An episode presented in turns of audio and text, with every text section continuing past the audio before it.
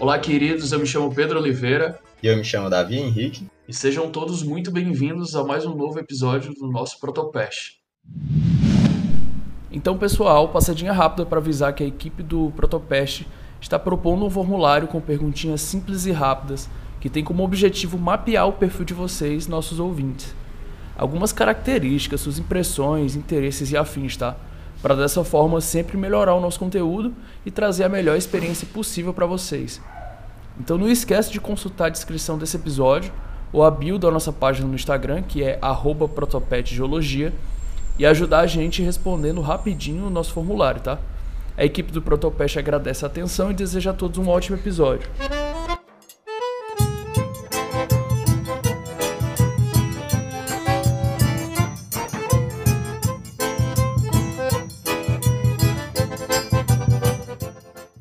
Pessoal, para comentar um pouco a respeito do tema voltado para vulcões hoje, a gente chamou um convidado ilustre, que é o professor Afonso Rodrigues de Almeida.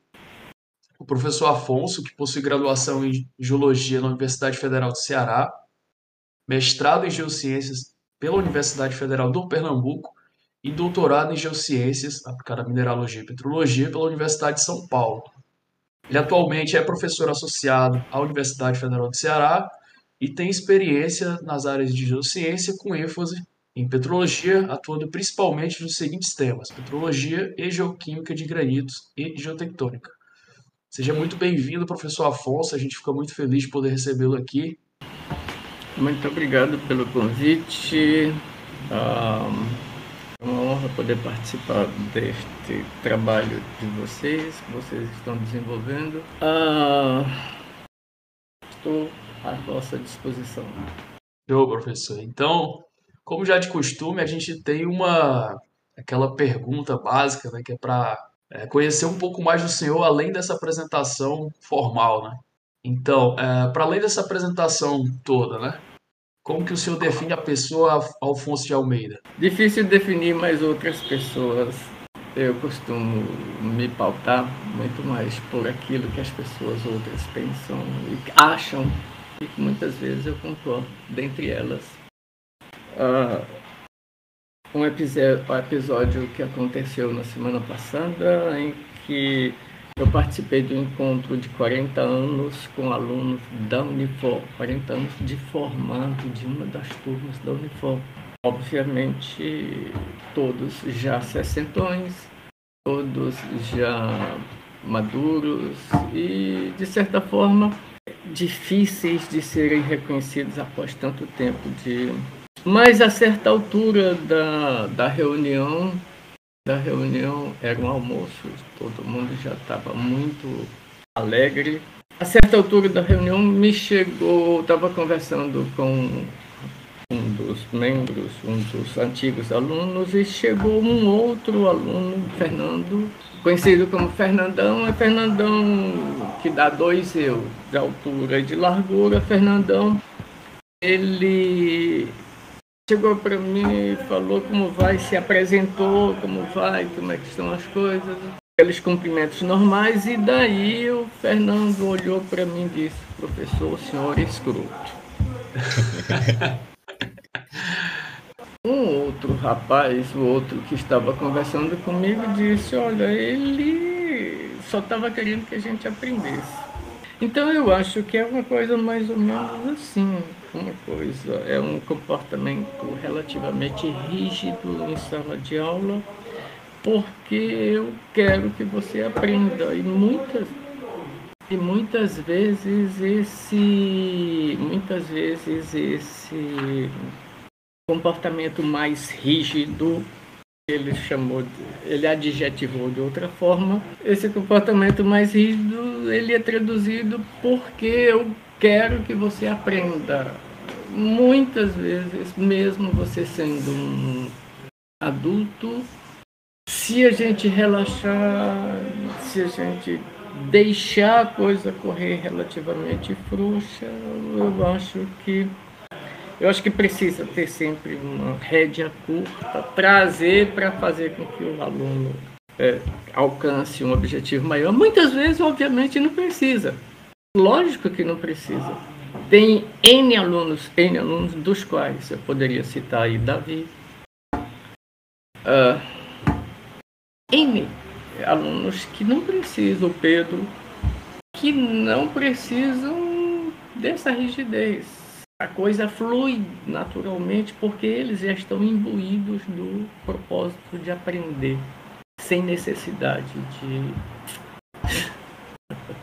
ser mais rígido. Bom, como vocês já devem ter visto pelo título do podcast, hoje vamos tratar sobre vulcões. Esse é o primeiro episódio de uma série que trata sobre desastres naturais. E o primeiro escolhido foi os vulcões. Nada melhor do que esse tema, que sempre gerou muito fascínio e medo na sociedade. Atualmente, no mundo, nós temos 1.500 vulcões em atividade. Esses vulcões destroem e moldam o nosso planeta desde o início, os primórdios dele. E atualmente a sua interação com a sociedade molda o ritmo que levamos à cidade, molda como montamos a nossa cidade, onde plantamos, como por exemplo nós temos a erupção do Eyjafjallajökull, que as suas cinzas paralisaram todos os aeroportos da Europa. Essa mostra o impacto que o vulcão pode causar na sociedade, mesmo que já estejamos bem mais avançados tecnologicamente. Não somos mais os moradores de Pompeia, mas mesmo assim os vulcões ainda são muito impactantes. Bom, com essa introdução do tema, a gente já pode partir direcionando a pergunta para o professor Afonso, que, que é basicamente, professor, como, como e por que o vulcão é formado? Explica um pouco para a gente. Então, os vulcões, de maneira geral, eles eram acreditados, eles eram acreditados serem produtos, serem a, a causa de muitos fenômenos. Eles, ele era acreditado ser a causa de terremoto, ele era acreditado ser uh, resultante de mecanismos ligados à tectônica de placas, onde a grande maioria dos vulcões eles se concentram. Entretanto, entretanto, nos parece que a gente precisa redefinir, observando todos os vulcões encontrados no mundo, a gente precisa fazer uma pequena redefinição daquilo que se acredita sejam os vulcões. Primeiro, o termo vulcão ele é dado, ele é dado ao edifício construído pela lava que ao chegar à superfície se acumula nas imediações do conduto. Isso tem certas implicações, tais como por que ela se, por que ela se acumula nas imediações do conduto? Porque a viscosidade dele é baixa. Ah, óbvio, quando eu falo em vulcão, eu estou falando de extravasamento de lava. Por vezes, esse extravasamento ele se faz é, de forma é, extremamente calma, com uma lava extremamente fluida, e essa lava ela não se acumula nas proximidades do conduto, não produzindo assim vulcões. Quer dizer, não produzindo os edifícios chamados vulcões. Com o passar do tempo, por exemplo, quando nós trabalhamos o vulcão Cumbre Vieja, que recentemente assustou todo mundo aqui no Brasil, é, nós vimos uma estrutura extremamente interessante. Nós vimos que aquele vulcão, chamado vulcão Cumbre Vieja, ele era constituído, na verdade, por uma série de acumulação de lavas que erupcionavam a partir de uma fissura e não de um ponto. Nós estamos acostumados a falar de cratera, uma erupção pontual, quando na verdade o Cumbre Vieja ele é um conjunto de fraturas extensionais ao longo das quais a gente teve o o processo de erupção, de extravasamento da lava. Porque a lava é extremamente, não extremamente, porque a lava era viscosa, ela, essa lava se acumula e forma aquele edifício chamado vulcão. Então, assim, como ele é formado? Extravasamento da lava num, numa determinada região. Por que pontual? Era uma questão extremamente interessante. No passado, acreditava-se que você tinha fraturas ou interseção de fraturas. Hoje, nós sabemos que o extravasamento da lava, quando acontece na quando ele acontece na extremidade da fratura extensional, geralmente ali ele forma edifícios. Por exemplo, Havaí, a ilha havaiana, quando a gente fala de a ilha havaiana, a gente está falando daquela ilha principal. Ela é parte integrante de um conjunto de ilhas que se alinham ao longo de uma certa fratura. Aquilo lá, na verdade, é a extremidade de um conjunto de segmentos de fraturas extensionais ao longo dos quais está havendo o processo de elevação da, da lava. Por que ele foi formado é uma questão que também é de bastante interesse e que a gente pretende mostrar que de forma diferente daquilo que se pensava, é, hoje a gente acredita que o vulcanismo, a lava, magma, ele é produzido por descompressão. Essa descompressão ela se faz ao longo de fraturas extensionais que podem alcançar o manto e onde quer que essa fratura extensional, onde quer que esse sítio de dilatação aconteça, você tem o processo de geração do líquido magmático. Ou seja, a temperatura de fusão da rocha pré-existente ela é rebaixada e com isso a gente tem o processo de fusão. Uma vez que você tem ali uma fratura extensional e ela é vertical, essa fratura que serviu tanto para descomprimir, agora ela vai servir como um conduto para que esse magma chegue à superfície, podendo aí formar edifícios vulcânicos, entre parênteses vulcões, ou não, simplesmente extravasar, derramar. Então é assim que eu vejo de forma bem simplificada como e por que o vulcão é formado. Como eu falei anteriormente, os vulcões são sinônimo de criação, mas também, na mesma proporção, são sinônimo de destruição. Eles são os mecanismos mais letais da Terra.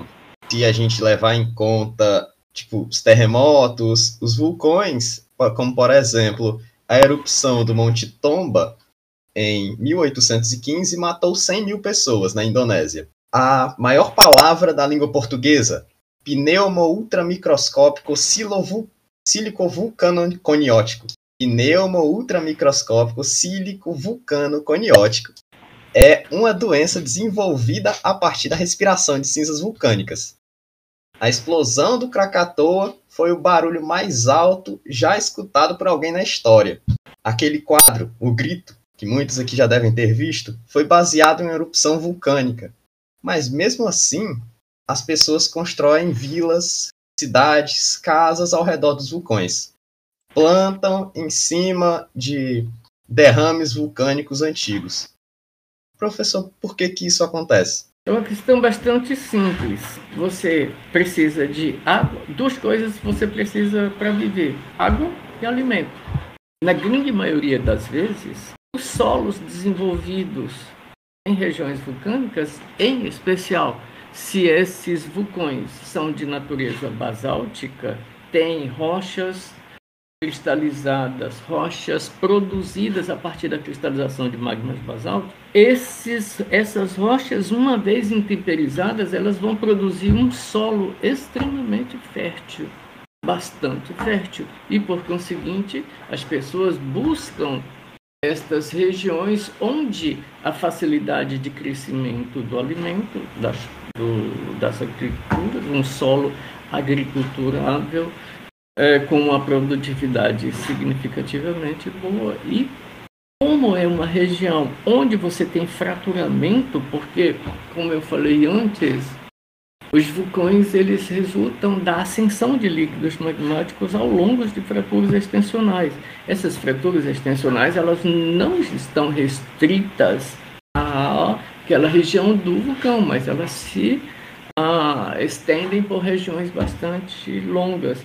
E essas fraturas, esses lineamentos, normalmente são, são feições estruturais ao longo das quais os rios se alojam. Então você tem a soma, a, a junção dos dois. Você tem água, você tem um solo agriculturável.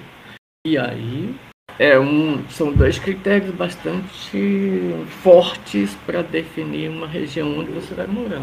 Professor, essa explicação diz respeito ao enriquecimento do solo em regiões próximas a vulcões é, geoquimicamente falando, ela é, é, esse enriquecimento de, de compostos que são importantíssimos na agricultura, ela, ele se dá exatamente por que razão? Porque os basaltos, por exemplo, os basaltos, eles são ricos em magnésio, são ricos em ferro, manganês, cálcio, ah, são ricos em fósforo, ah, são alimentos com quantidades razoáveis, não tão grandes, não tão grandes de potássio, mas razoáveis. Razoáveis, quando eu falo razoável, eu estou falando de 0,70, 1% de quando no máximo de 0,70 a 1% de potássio. Ou seja, as rochas a partir dos quais esses magmas foram produzidos, eles são magmas extremamente ricos nos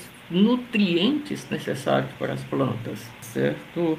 Ah, por exemplo, no nordeste do Brasil, nós temos uma região com uma carência relativamente grande de basaltos. A gente tem migmatitos, que são rochas ricas em sílica, etc., pobres em magnésio, com uma química completamente inversa àquela química dos basaltos.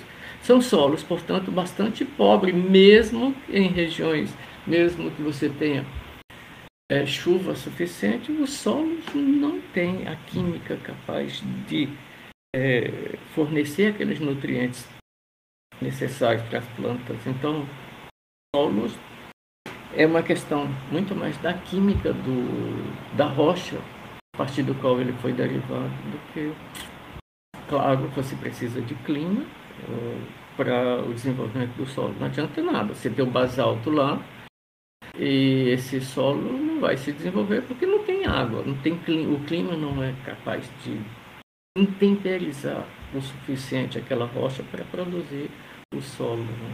Resultado dessa soma de características é fazer com que você tenha aquele solo bastante desenvolvido.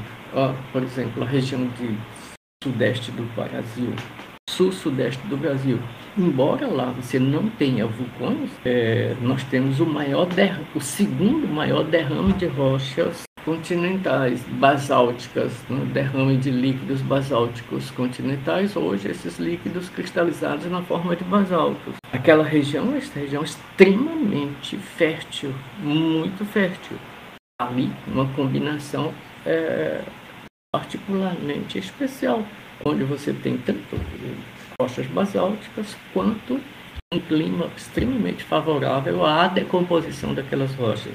E aí desenvolvimento de um solo que é extremamente bom para a agricultura. Pegando um gancho uh, a, a, respeito de ativações vulcânicas e toda a ocorrência, né, seja direta ou indireta, de transtornos gerada a partir de uma ativação vulcânica aplicada à nossa dinâmica brasileira, né? tendo em vista que a gente não tem um contato direto com, com experiências com vulcões, né? pelo menos não no presente, assim como japoneses e outras nacionalidades possuem. Então, sabendo disso, é, já que não, nós não temos uma, uma presença recente de atividades vulcânicas, o Brasil ele já possuiu vulcões no seu território? É, só.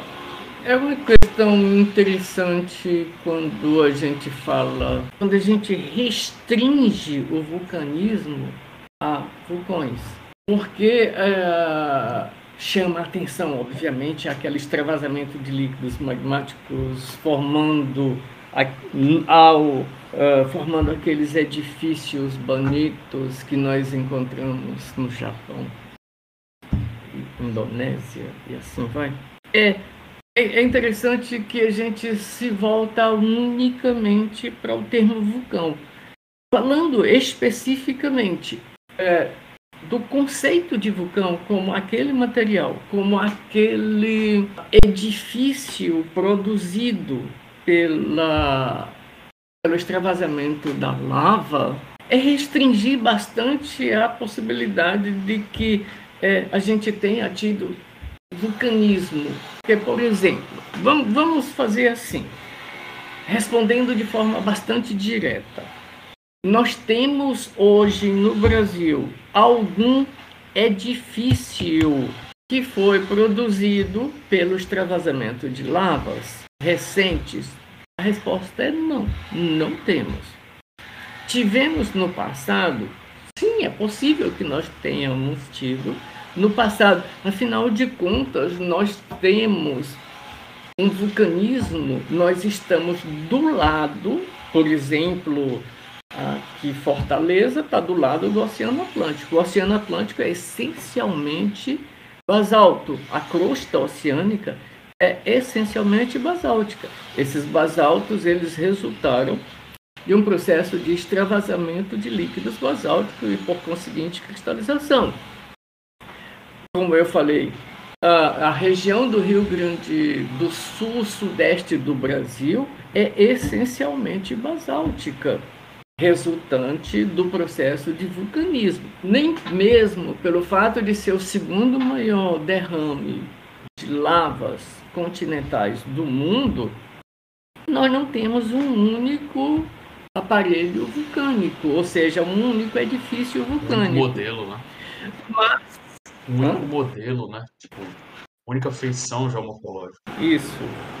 Mas se você se reporta ao vulcanismo que pode causar a geração de um vulcão, a gente tem mesmo aqui em Fortaleza, aqui em Fortaleza nós temos um vulcanismo relativamente recente, quando a gente fala recente, é porque a gente está falando em termos de 20, 28 milhões de anos.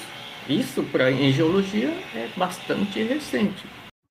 Nós temos Fernando de Noronha com vulcanismo equivalente é, com idades variáveis entre zero, zero que eu digo, há pouco tempo atrás, pouco tempo que a gente fala alguns mil anos, não na nossa geração, mas como é tempo geológico, pouquíssimo tempo atrás, a gente tem menos de um milhão de anos, a gente teve vulcanismo em Fernando de Noronha.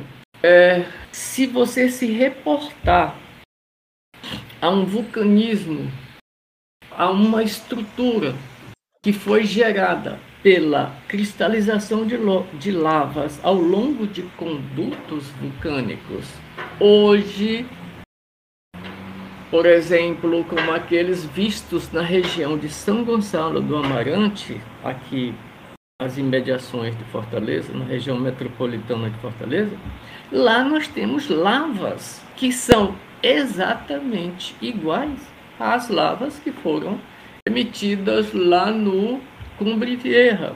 São lavas exatamente iguais às que ocorrem no município também de São Gonçalo no Rio de Janeiro. Essas regiões lá do Rio de Janeiro, lá São Gonçalo, esse vulcanismo de São Gonçalo já foi considerado por alguns autores como um vulcão, se não a raiz dele. Então é possível que nós tenhamos tido uh, vulcões? Sim, é possível. Entretanto, porque esse vulcanismo é relativamente recente, a erosão não teria sido capaz de tirar, defenestrar toda uma superfície que foi produzida há 1, 2 milhões, 3 milhões, 4 milhões, 5 milhões de anos atrás. Nós não tínhamos uma erosão tão significativa para destruir vulcões eventualmente produzidos por esse vulcanismo. difícil a gente dizer se houve ou não. Vulcanismo, sim, nós tivemos em profusão. Fortaleza, Rio Grande do Norte, o, o, aquele, aquela ocorrência, aquele neck vulcânico lá de Lages, no Rio Grande do Norte, hoje ele tem uma forma cônica, ele tem uma forma cônica muito similar àquela forma exibida pelos edifícios vulcânicos, pelos vulcões. E aí alguns autores dizem é o vulcão do Rio Grande do Norte. O problema é que quando nós chegamos lá, nós observamos que aquela geometria cônica, ela foi produzida pela queda de fragmentos de rocha cristalizada. Você tem durante o processo de cristalização do líquido magmático, você tem um processo de diaclasamento, que é a formação de fraturas, é, de fraturas de resfriamento da lava. Ao longo do tempo, a água vai passar ao longo dessas fraturas e aí os blocos definidos pelos contornos das fraturas eles vão cair lateralmente, formando um, um edifício cônico. A mesma coisa acontece aqui no, no, na BR-020, no quilômetro aproximadamente 30, quando a gente sai de Fortaleza em direção a Canindé. Tem um pão de açúcar. Está lá ó, o morro bonitinho de forma cônica, mas ele foi produzido por fragmentos de rochas caídos lateralmente e dispostos de forma tal que a sua geometria final é cônica. Mas aquilo não é aquele geometria cônica similar à de um vulcão, não é, na verdade, um produto de um vulcanismo. Então, tivemos ah, é possível que sim, mas cadê o, todo um conjunto? A erosão foi forte o suficiente para. O vulcanismo que nós temos hoje no Rio, Grande, eh, no Rio Grande do Sul, Mato Grosso do Sul, São Paulo, aquela região todinha Paraná, em, algum, em alguma região que possa ser lembrado como um vulcão? Não. É bastante difícil, não temos evidências da existência desse material. Óbvio, temos evidência do vulcanismo o vulcanismo está lá, sem menor. Mas construção de edifícios chamados vulcões, não. Professor, tomando por base esse medo que as pessoas têm dos vulcões, os filmes de Hollywood e essas por, assim, essas características que a gente imagina que um vulcão tenha como o senhor já deve ter visto em alguns filmes do Cabo, ver a erupção vulcânica que começa a correr da lava, ou então entra num carro e começa a fugir da lava em movimento, e a lava vai lá atrás do cara perseguindo. Professor, tem como fugir de uma lava se você vê a erupção vulcânica aqui agora? Você consegue correr da lava? Então, ó, como eu falei antes, os líquidos magmáticos erupcionados que chegaram à superfície e extravasaram, eles têm composições químicas diferentes. Eles podem ser, ora, mais viscosos, ora, menos viscosos. Em algumas situações, quando você tem, por exemplo, o derrame, o extravasamento de lavas basálticas, cujas viscosidades são bastante baixas, então corre que a coisa tá vindo quente atrás de você. Corre, corre mesmo. Por outro lado, como aconteceu agora no Cumbre Vieja, as lavas começaram a erupcionar e estava descendo lava todo dia, nós tínhamos pulsos de lavas. É, mas essas lavas elas demoraram oito dias para chegar no litoral. E olha que a, a, a ilha de La Palma não é tão grande assim. Ou seja, alguns magmas que chegam à superfície, que foram extravasados, eles podem ter uma viscosidade relativamente alta e se movimentar de forma bastante lenta. Então a questão é, se você viu o camarada, viu o troço descendo com uma velocidade relativamente grande do morro, corre que ela vai te pegar. Senão ela te pega. Se você via a lava sendo extravasada e ela está descendo de forma relativamente lenta, significa dizer que você vai. É, você não precisa ser um campeão dos 100 metros para não morrer, porque essa lava vai te pegar. Então, assim, pode, pode, às vezes, depende muito, muito do tipo de lava que vai ser extravasado. E como a gente, até mesmo no próprio, um único vulcão, ele pode emitir dois tipos diferentes de lava.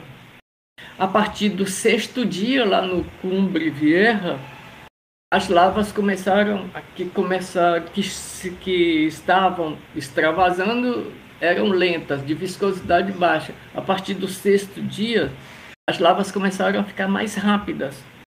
O vulcão, o tipo de erupção começou a jogar lavas menos viscosas, mais quentes, menos viscosas. Essas tinham velocidades maiores. Então, um mesmo vulcão, um mesmo conduto vulcânico, ele pode trazer diferentes, diferentes tipos de lavas. É tanto que no passado, acreditava-se que o, a cadeia mesoceânica era formada unicamente de basaltos do tipo normal, pobres em elementos incompatíveis.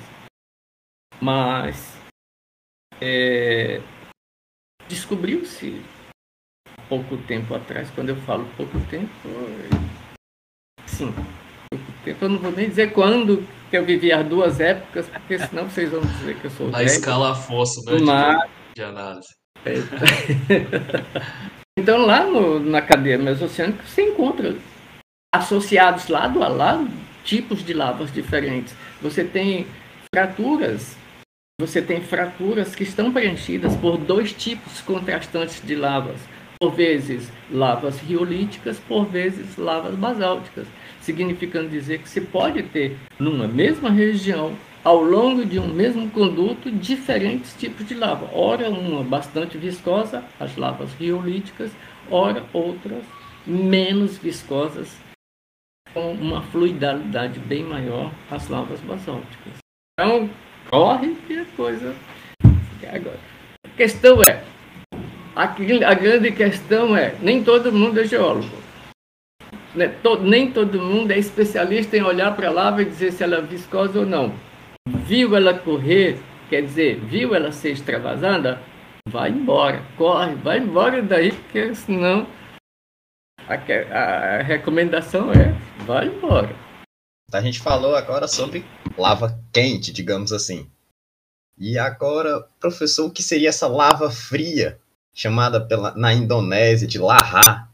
que é um lahar? Então, esse termo, apesar de ser um termo relativamente recente, relativamente recente, para nós aqui no Brasil, para nós aqui no Brasil que não trabalhamos com, com lavas, não costumamos observar lavas, para nós ela é relativamente desconhecido tão desconhecido e tão. Não era tão desconhecido, era tão pouco conhecido e tão pouco usado que durante muitos anos, durante muitos anos, desde os primeiros trabalhos que foram produzidos na bacia do Jaibaras, bacia do Jaibaras na região de Sobral, ali nas adjacências de Sobral, nós temos uma bacia chamada Jaibaras, e dentre os, as formações que compõem o grupo Jaibaras, lá nós temos a formação uh, aprazível.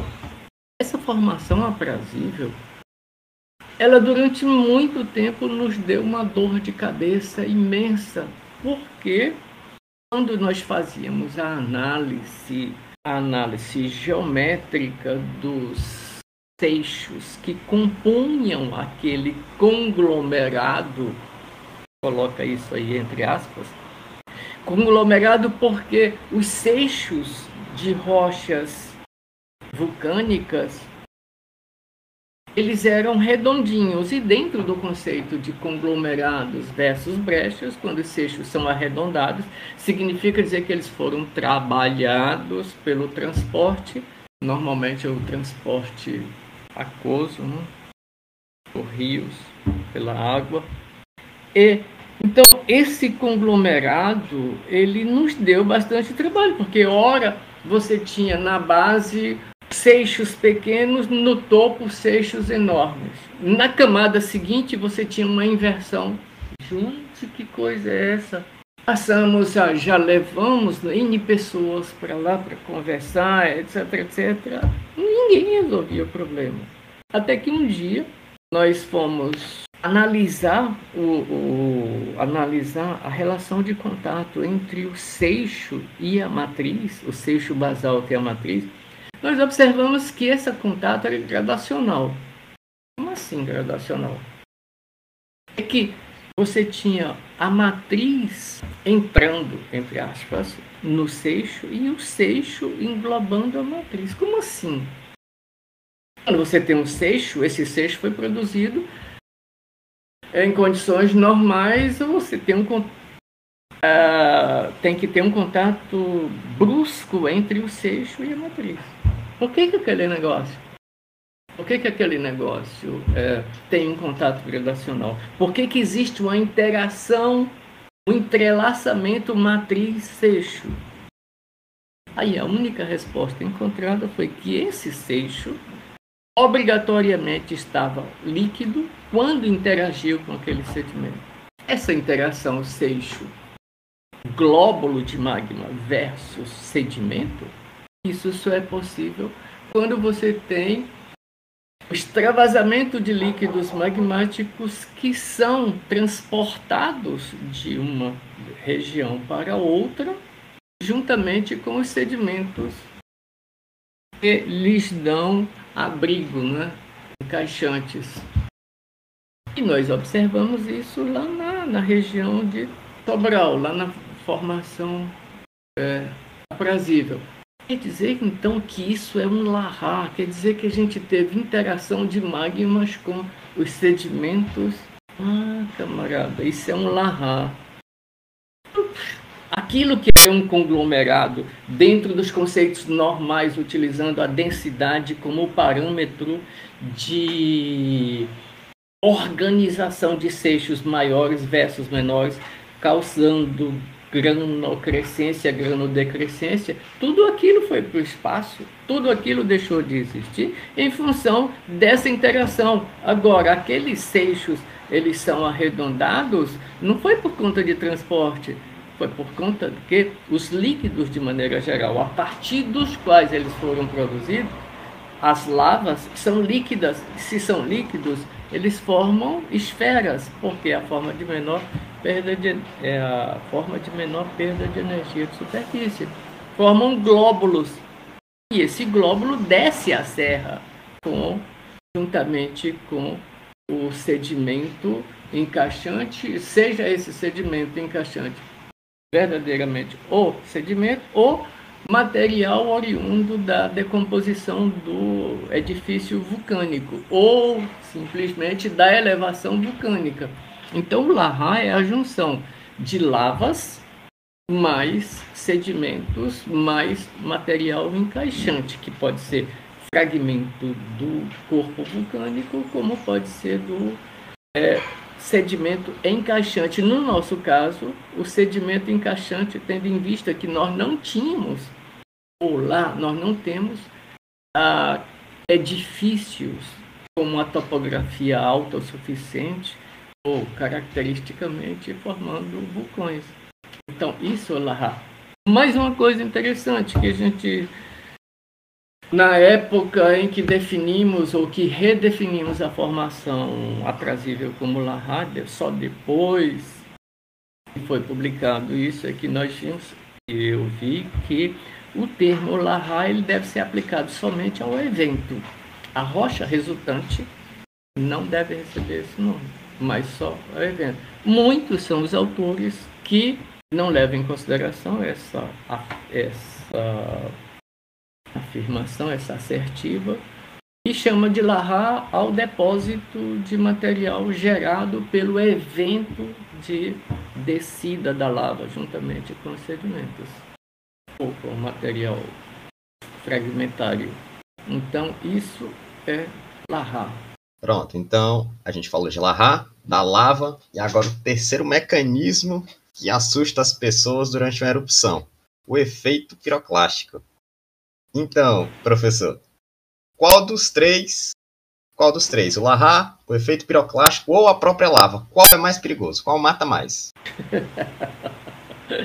Pessoal, eu não queria estar em Sobral, já que todo mundo nos Estados Unidos continua é, desesperadamente esperando o Big One lá na região do, da falha de Santo André, é, o povo de Sobral também, que mora do lado da falha do, da zona de desalimento Sobral Pedro II, todo mundo espera o Big One lá, lá em Sobral.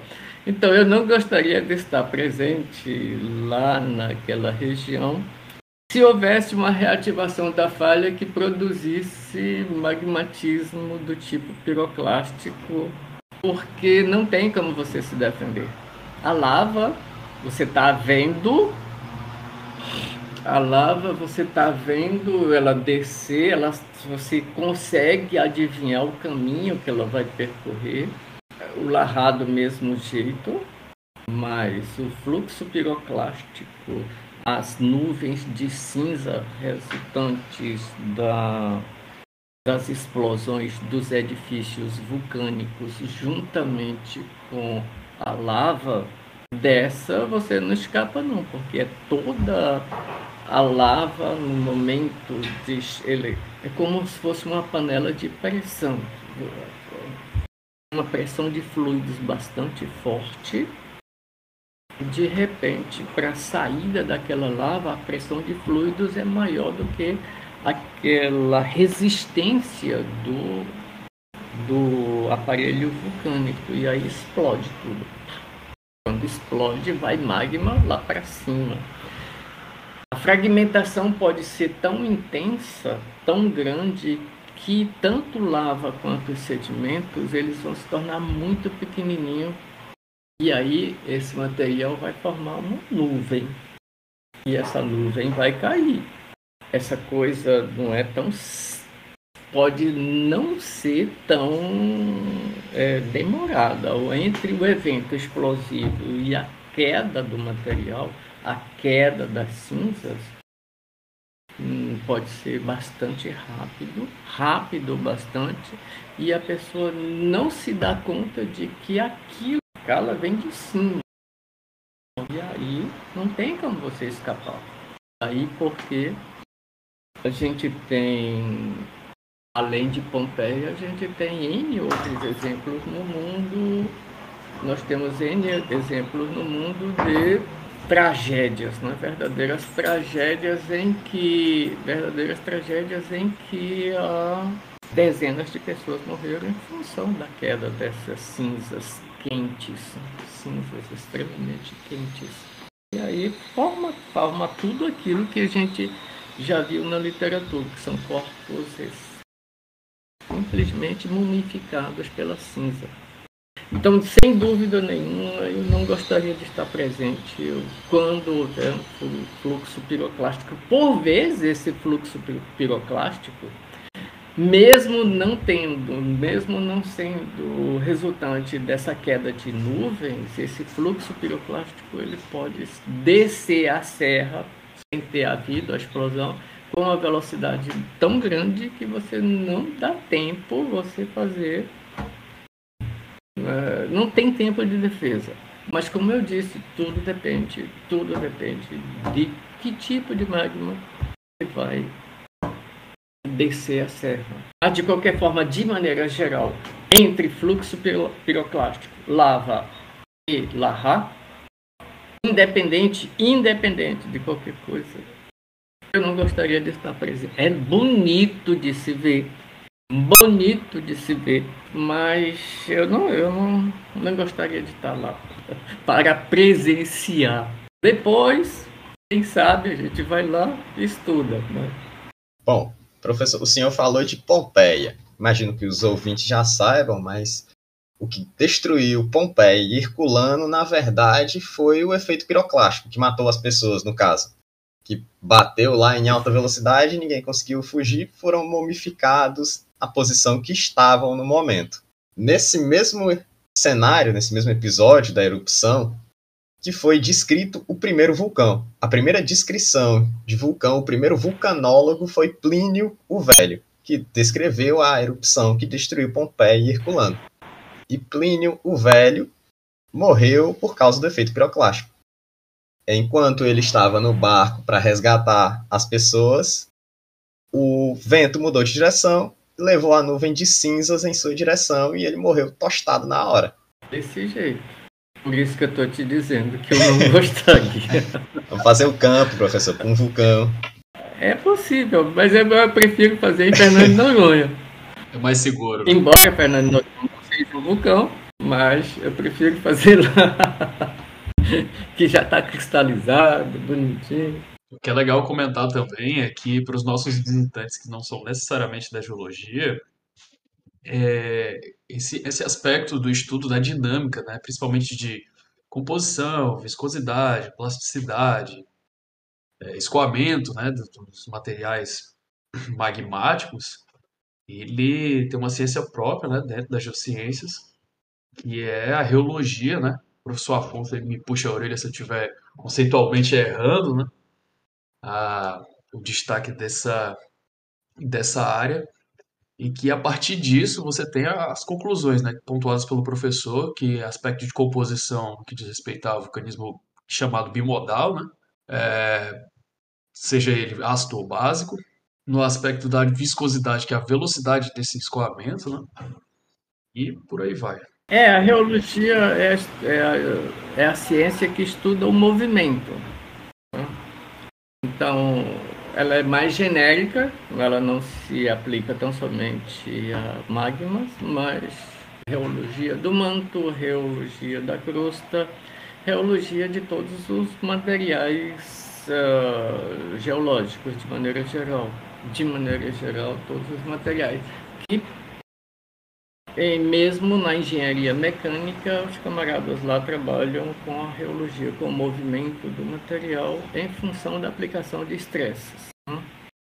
É mais genérico do que isso. Mas, como você pontuou, a, geo, a reologia dos magmas é principalmente definida pela viscosidade desses materiais magmáticos, que tem a, agora a viscosidade do magma é uma função da temperatura, da composição química, da quantidade de água presente, da quantidade de sólidos presentes no líquido magmático e assim vai. É isso.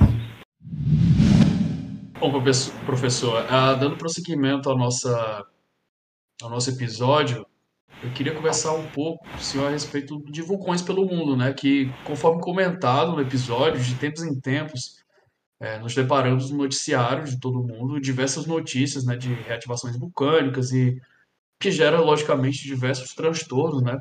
Seja eles, alguns deles, né? Como interrupções de aeroportos, realocação de população, né? Para evitar problemas de saúde, nesse caso, gerados a partir dos gases, né? Seja enxofre, gás carbônico, ácido clorídrico, que geram problemas de saúde na população e, e, e problemas indiretos, né? Gerados que são alguns deles tsunamis e, afins.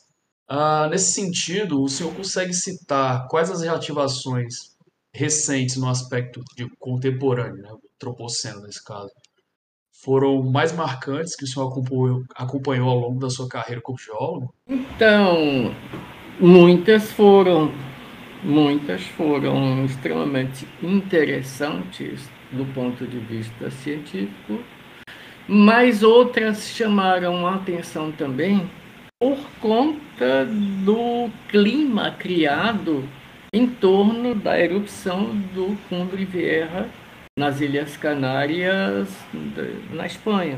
É, lá pelo ano 2000, o camarada escreveu dizendo que numa próxima erupção havia a possibilidade de parte do edifício vulcânico cair no mar, simplesmente deitar, cair no mar, e essa queda essa queda do edifício vulcânico iria causar uma, um maremoto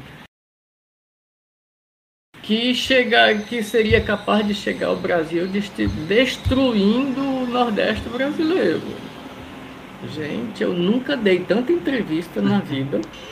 muitas entrevistas porque os camaradas queriam saber se o é, esse negócio ia acontecer mesmo, vista que ah, nós tínhamos lá uma concentração relativamente grande de sismos né, sobre o, a ilha, com epicentro na ilha. E aí havia, com esse aumento na quantidade de sismos, havia a possibilidade de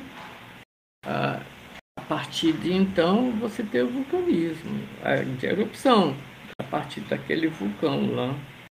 E então, com medo, começou. Até porque a BBC, aí, usando esse artigo do camarada, a BBC fez um, um, um vídeo, fez um vídeo, fez um programa onde os camaradas botaram a imaginação para funcionar e lá vai. E, Nordeste brasileiro já era. Né?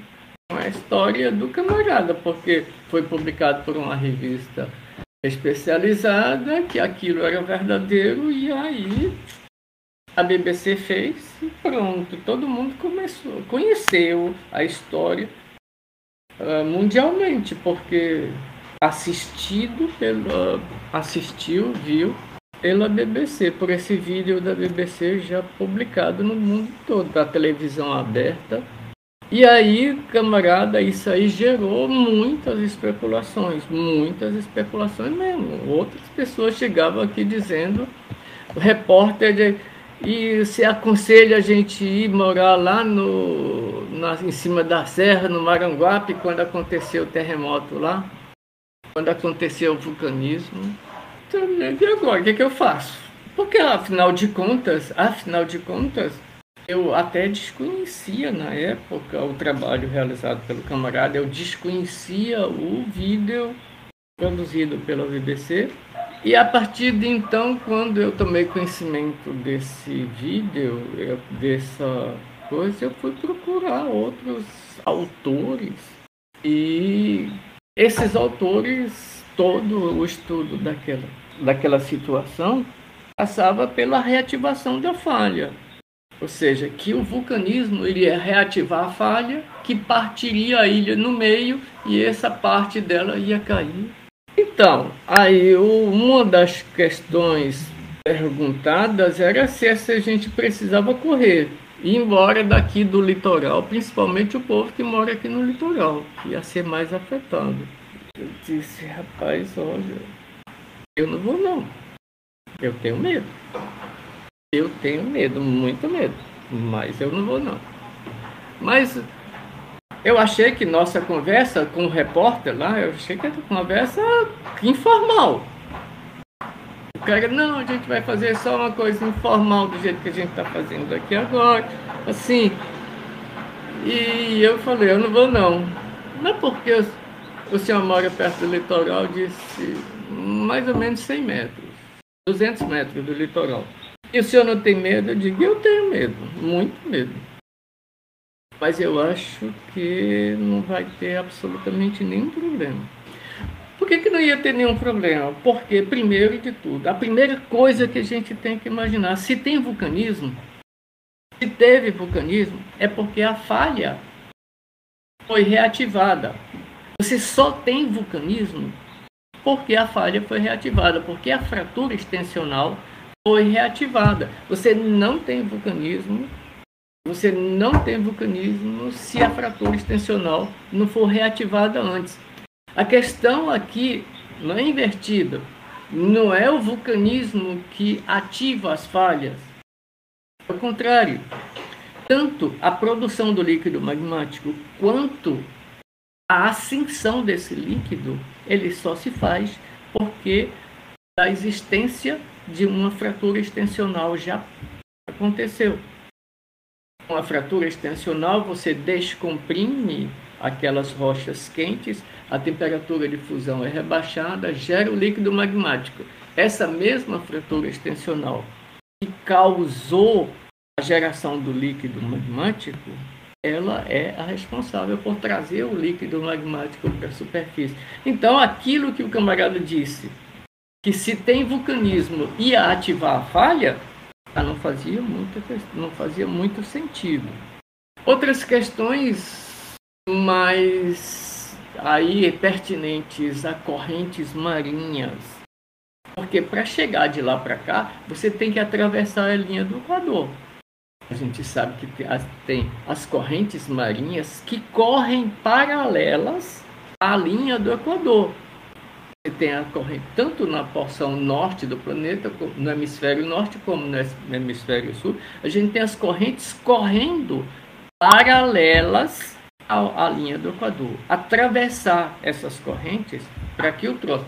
Seria necessário você ter um choque fenomenal lá naquela região das Canárias para fazer com que você tivesse o deslocamento de água alto forte o suficiente para chegar na linha do Equador, atravessar essa linha do Equador e atravessar mais todo esse caminho sem dissipar a energia e chegar aqui no Nordeste. Afinal de contas, são quase 7 mil quilômetros. Com essas correntes marinhas sendo necessárias atravessar, com toda uma questão da física que então, todas as evidências estudadas a posteriori do vídeo mostravam que ah, é possível que você tenha o abatimento da ilha, que ela possa cair? Pode. Mas o seguinte, já que, já que você, é, já que a gente está trabalhando aqui numa maneira de bem, bem, bem. Aqui na Praia de Iracema, os camaradas fizeram uns morros tá certo? Logo aqui, eu não sei para que, que eles fizeram aquele morro, eu sei que os meninos ficam lá subindo para brincar lá. Mas é o seguinte, parte aquele bicho no meio e vê se a areia desce. Não desce, porque ele está naquela posição, porque ele atingiu um ângulo de equilíbrio. Mesmo que você tenha um fraturamento, seria necessário que haja essa queda. A ideia básica era assim: você tem um troço que vai cair. Não cai. A coisa não funciona desse jeito. Mesmo do ponto de vista geomorfológico, não, não funciona. Mas como é, o que é mais interessante para a imprensa é você noticiar o caos. Noticiar o caos. Uma boa parte do que eu disse que não ia acontecer não foi para. Mas a parte que eu disse que era possível não ia garantir mais que havia uma possibilidade, essa parte saiu. Mas aqui eu disse, com os N, N argumentos dizendo que não ia acontecer nada, não saiu. Não foi publicado. Enfim, essa, essa, esse, essa coisa foi extremamente interessante. Aí ficou mais interessante do ponto de vista científico, porque aí uh, até então eu acreditava, ou muitos outros autores acreditavam, que por ser não ter um alinhamento nítido, é, acreditava-se que essas aquelas ilhas elas eram o resultado da erupção de líquidos magmáticos ao longo da transformante. E aí, o camarada mostrou, um dos autores, que eu não lembro do nome dele tá? agora, mostrou que a ilha ela faz um alinhamento com montes submarinos, ela faz um alinhamento norte-sul, aproximadamente norte-sul e não leste-oeste. Se o alinhamento fosse leste-oeste, seria acreditado a falhas transformantes. Como alinhamento norte-sul, esse alinhamento ele foi acreditado aos mesmos tensores que ah, produziram e que ainda hoje produzem os líquidos das cadeias mesoceânicas, um tensor norte-sul. Essa foi a parte mais importante. E aí a gente começa a juntar uma quantidade relativamente grande de dados de vulcanismo, vulcanismo, seja em ambiente marinho, seja em ambiente continental, que tem esse alinhamento norte-sul resultante dessa ativação tensores sigma 1 horizontais norte-sul que produziram essas fraturas extensionais ao longo das quais esses magmas fluíram. É, Para mim foi extremamente interessante essa parte, porque ficava difícil de imaginar que você tivesse magmatismo ao longo da transformante, as falhas transformantes. Enfim. Então, Cumbre Vieja foi um, uma experiência interessante, porque além de Dia desses eu fui no supermercado e uma moça falou, ei, o senhor não estava na televisão ontem? Estava onde, rapaz? Eu vi o senhor ontem na televisão. No canal, sei lá o que, no TV, eu nem sei qual que foi que ela falou. Quer dizer que a fama bateu a porta, professor. Então, 15 segundos de fama Agora, um recorte que não tem diretamente relação com o vulcanismo, não, tá? Só comentando, né? Agora, o que eu consigo me lembrar rapidamente, assim, ter uma rápida memória, é que do evento, né, de, de ativação do vulcão na Islândia, mais ou menos, se não me engano, em 2015, com, com, com aquele nome, né? Os, os vulcões islandeses têm aqueles nomes impronunciáveis, assim. E eu lembro que teve todo um caos é, é, aéreo né, na Europa, que o senhor tem foi, foi procurado nesse período também para dar explicações a respeito do, do, evento? Então, de vez em quando, desde quando eu fui procurado pela reitoria, pelo pessoal da comunicações da reitoria, eles pediram que cada um dos professores dissessem em que área nós responderíamos perguntas feitas pela imprensa, porque a imprensa de vez em quando busca, não é? Essas acontece uma coisa, eles já sabem imediatamente, acontece terremoto e aí o camarada já liga. Então eu falei para eles que eu falava de terremotos, eu falaria de vulcanismo e sempre que acontece essas coisas eles me procuram. Mas, como eu não sou nem um pouco, absolutamente nem um pouco ligado a tragédias, que não faço dessas coisas. Sim, é claro que pode acontecer tragédias, óbvio que pode, sem a menor sombra de dúvida. Mas aí os caras costumam gostar mais daquelas matérias que trazem aflição. Do... E aí eles procuram sim, procuram sim. Eles falam sim. E em especial eu lembro é que, camarada, a gente teve um dos vulcões, um dos vulcões que onde a coluna de a coluna de cinzas ela chegou à estratosfera, ela ficou a quase 20 quilômetros de altura e prejudicou praticamente toda a, o Pinatubo, né? aquela história do Pinatubo. Prejudicou praticamente toda a aviação, não passava avião por lá, não de jeito nenhum. Quando acontecem essas erupções, a, as rotas aéreas são modificadas, não, o avião não pode passar, em função, obviamente, da sucção da lava, daqueles fragmentos de cinza para dentro do, da turbina do avião. E acontece naquele tempo, aconteceu de você ter uh, de você ter uma, um resfriamento, né? um resfriamento da temperatura em função da ausência de luz solar. Porque a quantidade de, de a nuvem era tão intensa, era tão espessa que a luz solar não atravessava, era como se fosse um dia de nuvem forte, aqueles dias chuvosos onde você praticamente escurece o tempo. Praticamente escurece o tempo. E o camarada queria saber por que, que isso acontecia. Eu digo simplesmente por conta da quantidade de material lançado, a quantidade enorme, uma concentração de fragmentos tão grande que uh, impede a passagem de luz, impede a passagem de luz solar. E com isso, se impede a passagem de luz solar, você vai diminuir a temperatura, obviamente. Não significa dizer que uh, essa seja a única causa da da, do rebaixamento da temperatura. Mas, sim, sob certas circunstâncias, sim, vai, a temperatura pode ser rebaixada em função dessa.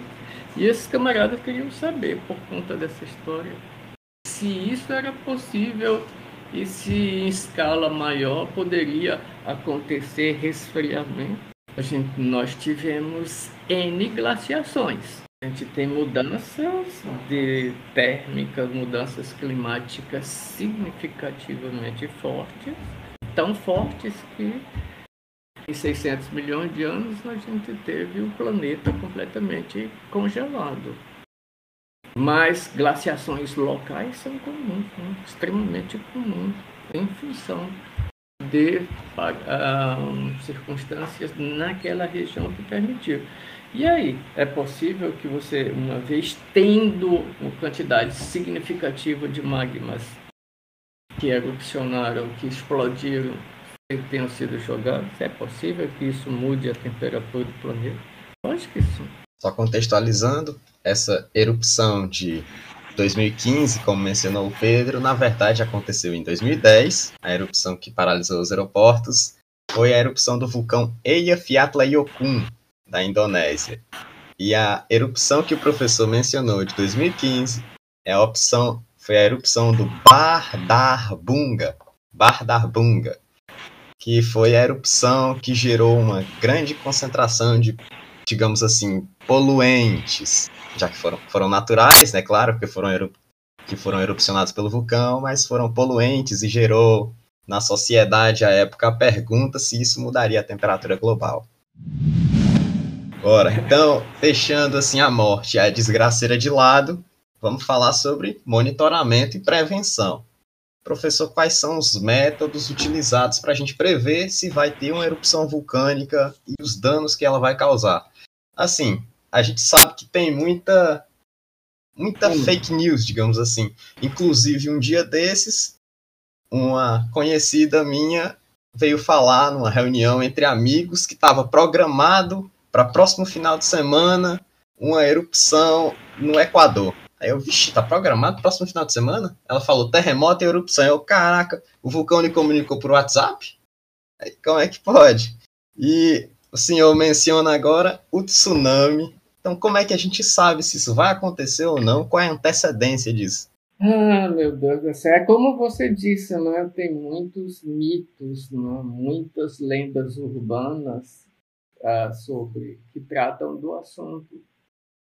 Mas a gente pode, do ponto de vista científico, pode dizer que a sismologia ela é uma ciência que estuda os terremotos. Como eu acabei de te dizer, como eu acabei de te dizer, a, o vulcanismo ele está fortemente associado a um processo de fraturamento terremoto, na verdade, é causado, é a vibração causada pela passagem das ondas que foram emitidas a partir de um processo de fraturamento de um sólido. Então, toda a energia acumulada em função dos esforços que atuam sobre o planeta todos esses esforços acumulados, uma vez que você causa o fraturamento, uma vez que esse esforço alcança o ponto de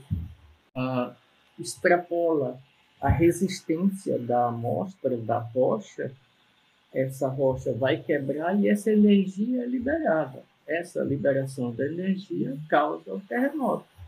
por vezes, essa, essa fratura é uma fratura extensional. E essa fratura extensional, obviamente, uma vez que você produzir essa fratura e ela é em grande escala, ela vai produzir terremoto. Ela vai produzir terremoto. Então, a sismologia, a sismologia é, uma, é um dos instrumentos mais comumente usados para definir essas regiões é, onde, a, onde os eventos sísmicos vão acontecer onde normalmente essas regiões, por exemplo, aqui no Ceará a gente tem, os caras costumam dizer, no Brasil não tem terremoto. No Ceará todo dia treme. São tremores fortes? Não, não são tremores fortes. A população vive assustada. Sim, algumas populações vivem assustadas. Por quê? Porque existem os enxames de sismos, os enxames de sismos, ou seja, é, são terremotos que se uh, replicam várias vezes ao dia. Isso faz com que as populações se tornem assustadas, fiquem assustadas para esperando uma coisa maior, menor ou maior. Normalmente maior, não espera coisa menor. Menor não vai assustar, o maior. E aí a população fica assustada. Então a sismologia é um dos instrumentos usados. E mais recentemente, o pessoal mais especializado em sismogramas, eles começaram a trabalhar com o ruído sísmico. Ou seja, ah, quando você tem a geração de uma, um terremoto, você tem um pico lá no sismograma, indicando a magnitude relativamente forte. Entretanto, no dia a dia normal, o sismograma é uma coisa mais ou menos comum com pequenas oscilações, pequenas oscilações. Essas pequenas oscilações são chamadas de ruído sísmico. Quando você está monitorando uma região previamente conhecida, sabidamente vulcânica, sob certos aspectos, esse ruído sísmico pode ser interpretado como sendo produzidos ou por fraturamento ou por produção e movimentação de lavas. E aí você pode, é, de certa forma, usando a sísmica, ruído sísmico, você pode prever é, a atividade eruptiva. Isso aconteceu lá no lá no Cumbre Vieira, quando os terremotos começaram e começaram, e aí a intensidade de terremotos começou a aumentar, a frequência aumentou. Eu lembro que num dos comunicados do Instituto Vulcanológico de Espanha, eles disseram a atividade vulcânica está muito próxima de ocorrer. Ele não disse que ia ocorrer nesse final de semana, ele disse que estava muito próximo de ocorrer. E aí listou os vários eventos e, e as características desses eventos sísmicos. Vai daí que poucas horas depois a primeira atividade lávica aconteceu, ou seja, a primeira erupção aconteceu. O cara tinha previsto que em pouco tempo, não disse quando, poderia ser poucas horas, poucos dias, mas ele previu que ia acontecer em função daquelas interpretações do ruído, do, obviamente, da sismologia, dos sismogramas emitidos em função da passagem das ondas naquela região. Então é possível, sim, nessa circunstância, nessa circunstância, você fazer a previsão de quando vai acontecer. Outras vezes, mesmo que você tenha monitoramento sísmico, é, lembra que a gente falou nesse instante, você tem a atuação do estresse dependendo da razão. Agora vamos falar só um pouquinho mais. Sigma 1 versus sigma 3, essa coisa pode se passar por grande tempo, ou pode ser imediato. Pega uma régua. Pega uma régua aí. Você pega uma régua. Dobra a régua. Se você fez uma força pequena, você vai dobrar a régua. Vai chegar um instante que se você apertar mais, ela vai quebrar. Se você fizer N paradas no tempo, você vai ver que se você faz uma relação de esforço bastante pequena, ou seja, quando a relação sigma 1 versus sigma 3 é pequena, ela vai simplesmente dobrar, vai se deformando, se deformando lentamente até que ela quebra, como aconteceu lá em Cumbivierre. As coisas estavam é, se deformando, produzindo terremotos, até que chegou um ponto tal que a fratura aconteceu, gerou líquido magmático, esse líquido magmático subiu. Ou seja, vulcanismo. Outras vezes, o que acontece se você pega a régua e joga de uma vez? Ela vai quebrar imediatamente sem você observar o processo do dobramento. Por quê? Porque a razão sigma 1, sigma 3 foi muito grande. E aí o processo de fraturamento acontece e acontece de forma rápida, porque a intensidade do esforço aplicado é muito grande.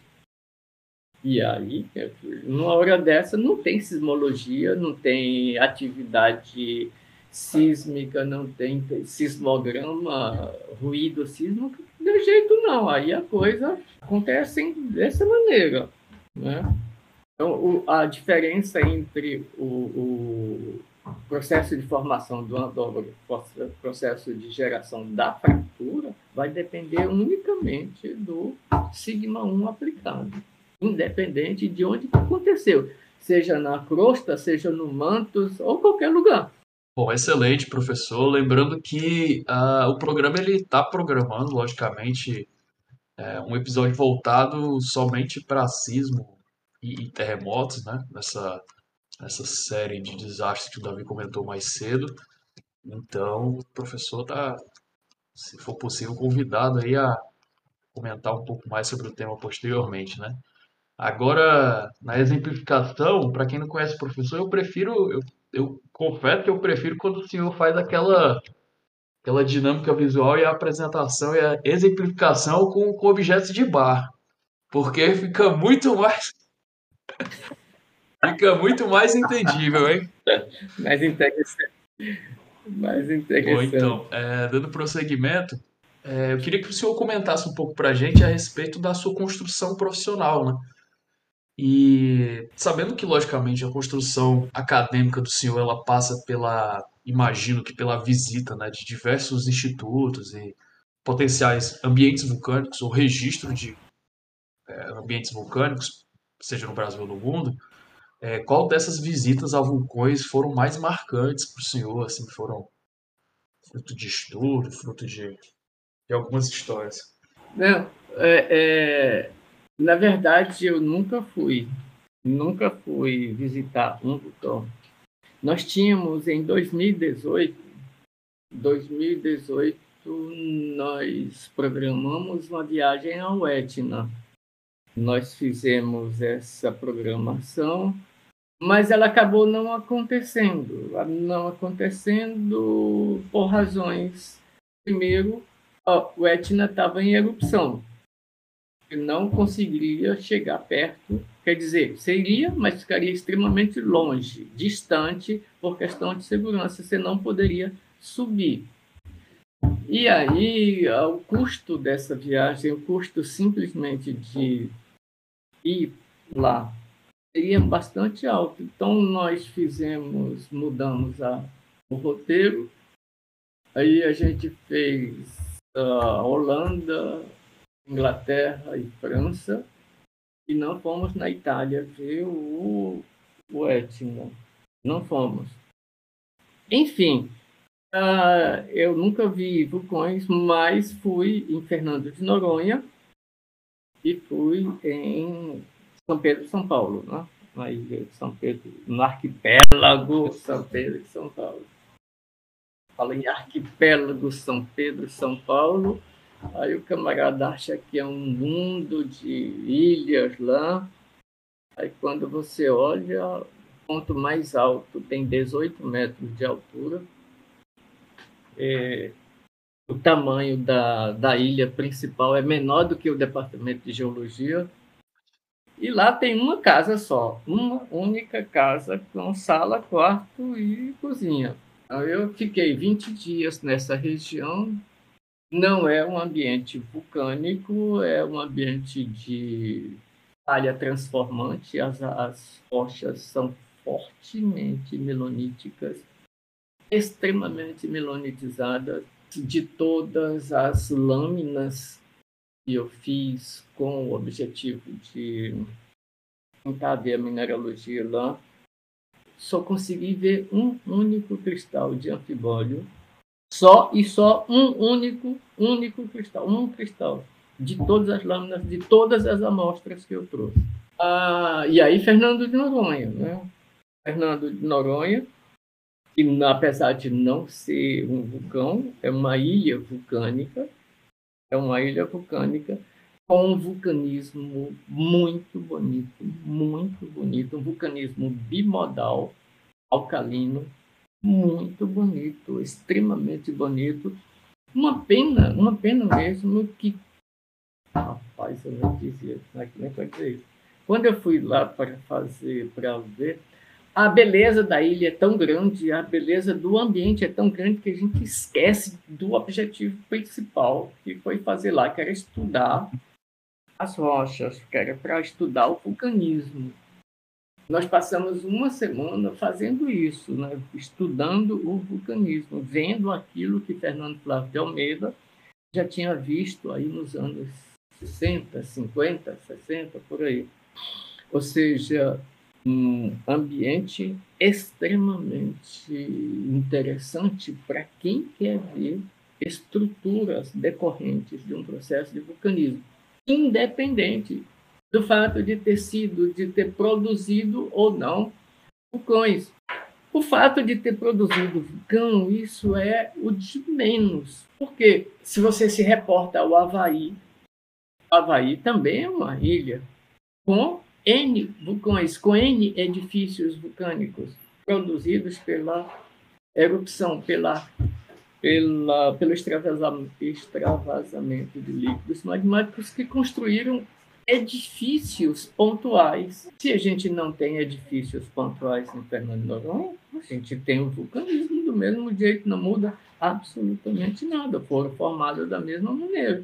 Ou seja, fraturas extensionais do mesmo maneira fato de ser vulcão, eu acho, eu acho uh, o termo irrelevante quando a gente trata do maior que é o vulcanismo, certo? E quando eu falo de vulcanismo, quando eu me refiro ao vulcanismo, Fernando Noronha é absolutamente fantástico com variações petrográficas cujos nomes dados ainda na época em que não existia a classificação de as classificações sistemáticas de Streckheisen como hoje nós usamos, então ainda vigoravam as os termos já ah, que você pode encontrar lá nos livros do Johansen, 1938,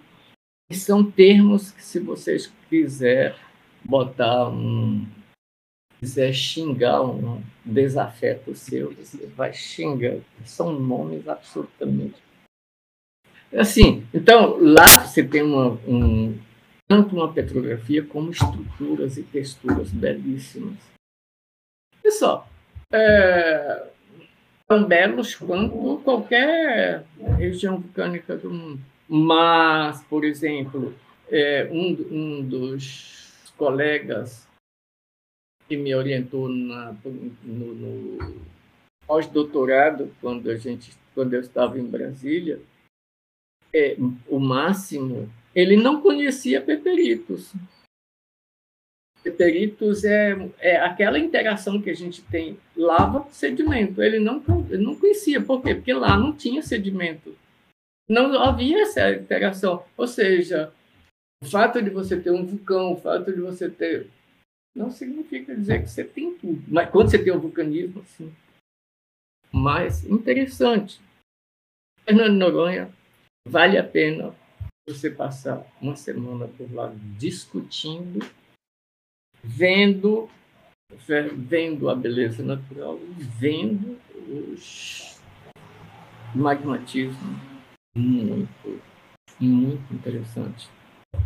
Não conheço vulcões, e se você perguntar, tem vontade de ir? Não. tem vontade de estudar os produtos vulcânicos? Sim. Mas é, é sério mesmo. É, principalmente nessas, nessas regiões onde você tem um vulcanismo ativo. Ativo, que a gente diz, é que passa duas semanas, três dias, três meses calmo, depois a gente nunca sabe. Mas não sei não. O gancho dessa última pergunta que o Pedro fez e da resposta do professor, realmente Fernando de Noronha é um lugar muito lindo, mas se alguém tem interesse de visitar um vulcão ativo, eu aconselharia que visite o vulcão Stromboli, na Itália. Tem uma erupção do tipo stromboliana, então a chance de cair uma bomba vulcânica na sua cabeça é bem baixa. E é, então você ainda vai poder ver a erupção. Então, Chegando ao fim desse podcast, professor, desse episódio, qual recado o senhor passa para alguém que, ao assistir esse episódio, se interessou pela área, deseja se aprofundar ou estudar um tema? Qual formação essa pessoa precisa? O que ela precisa estudar? Então, a grande maioria dos vulcanólogos são geólogos, né? São geólogos. Então, o curso de geologia é fundamental para é fundamental para a formação do vulcanólogo. E daí, uma vez no curso de geologia, você, dentre as cadeiras, dentre as cadeiras que você faz no curso de geologia, você tem petrologia ígnea. Petrologia ígnea. A petrologia ígnea ela trata de o estudo de rochas ígneas ou magmáticas resultantes da cristalização de magma, seja em profundidade, seja em superfície. Os vulcões eles são resultantes do extravasamento de magmas em superfície, né? e aí formando as rochas ditas vulcânicas. E aí você come, conhecer, você se você se interessa por vulcanologia, Aí é interessante que você se dirija a um curso de mestrado barra doutorado, em especial cursos europeus, onde europeus, por conta da maior facilidade de chegar, se não se tem outras se tem outras um, possibilidades, você vai trabalhar na Islândia, você vai trabalhar na Indonésia, você vai trabalhar no Japão, ou mesmo. Ah, mas por que, que você não sugere a América do Sul? A América do Sul está lotada, a cadeia andina tem uma quantidade relativamente grande de vulcões, vulcões ativos. É, por que, que eu não, por que, que eu não, não sugiro essas apesar de, apesar de meus colegas sul-americanos com uma formação fantástica, aquele povo lá da, da Europa tem, tem uma escola mais tradicional, uma escola mais antiga, mais tradicional. E essas escolas europeias, elas são, em especial as escolas italianas, elas são, ao meu ver, as melhores escolas para vulcanologia. E facilidade, né? Ah, porque você não. Estados Unidos, não? Estados Unidos não tem vulcão, não tem um super vulcão. O problema de você chegar aí para os Estados Unidos é você conseguir entrar. Um dia desses, o camarada disse que brasileiro não entra lá de jeito nenhum. Então, para você conseguir, é não é tão difícil assim, mas não é tão fácil quanto você ir para a Europa. Apesar de que. Apesar de que. não, não falar dessas coisas. tem, uh, apesar de que a gente tem visto algumas situações em que mas isso é pessoa a pessoa. Rapaz, o professor aí ensaboadaço, homem liso nos argumentos. Então esse camarada, o Máximo, esse, o Máximo, ele é italiano, eu conheci esse camarada formidável e pelo que ele me contou acerca das escolas de vulcanologia de lá, vale a pena você trabalhar na Itália porque afinal de contas, além do. É um povo bem parecido com o povo brasileiro. Assim, não tem choque cultural. Bom, pessoal, então, conforme anunciado pelo Davi, uh, o nosso episódio ele vai chegando ao fim. Eu quero desde já agradecer a presença do professor Afonso, dizer que ele, é, é, abemos um episódio muitíssimo proveitoso, muitíssimo enriquecedor e Está convidado a retornar sempre que possível, tá? Nesse sentido, se eu quer deixar alguma palavra em final?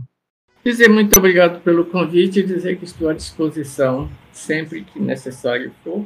Pode convidar que a gente tem conversar com vocês a respeito destes assuntos que tanto chamam a atenção Excelente. Mencionar também que o professor Afonso, ele, eu vou me corrigir se eu estiver errado, tá? Mas ele coordena, orienta o programa que já passou aqui pelo podcast, que é o IMSG, né?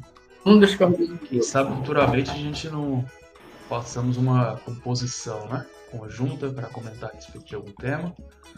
Mas aí são cenas para os próximos episódios. Sem dúvida.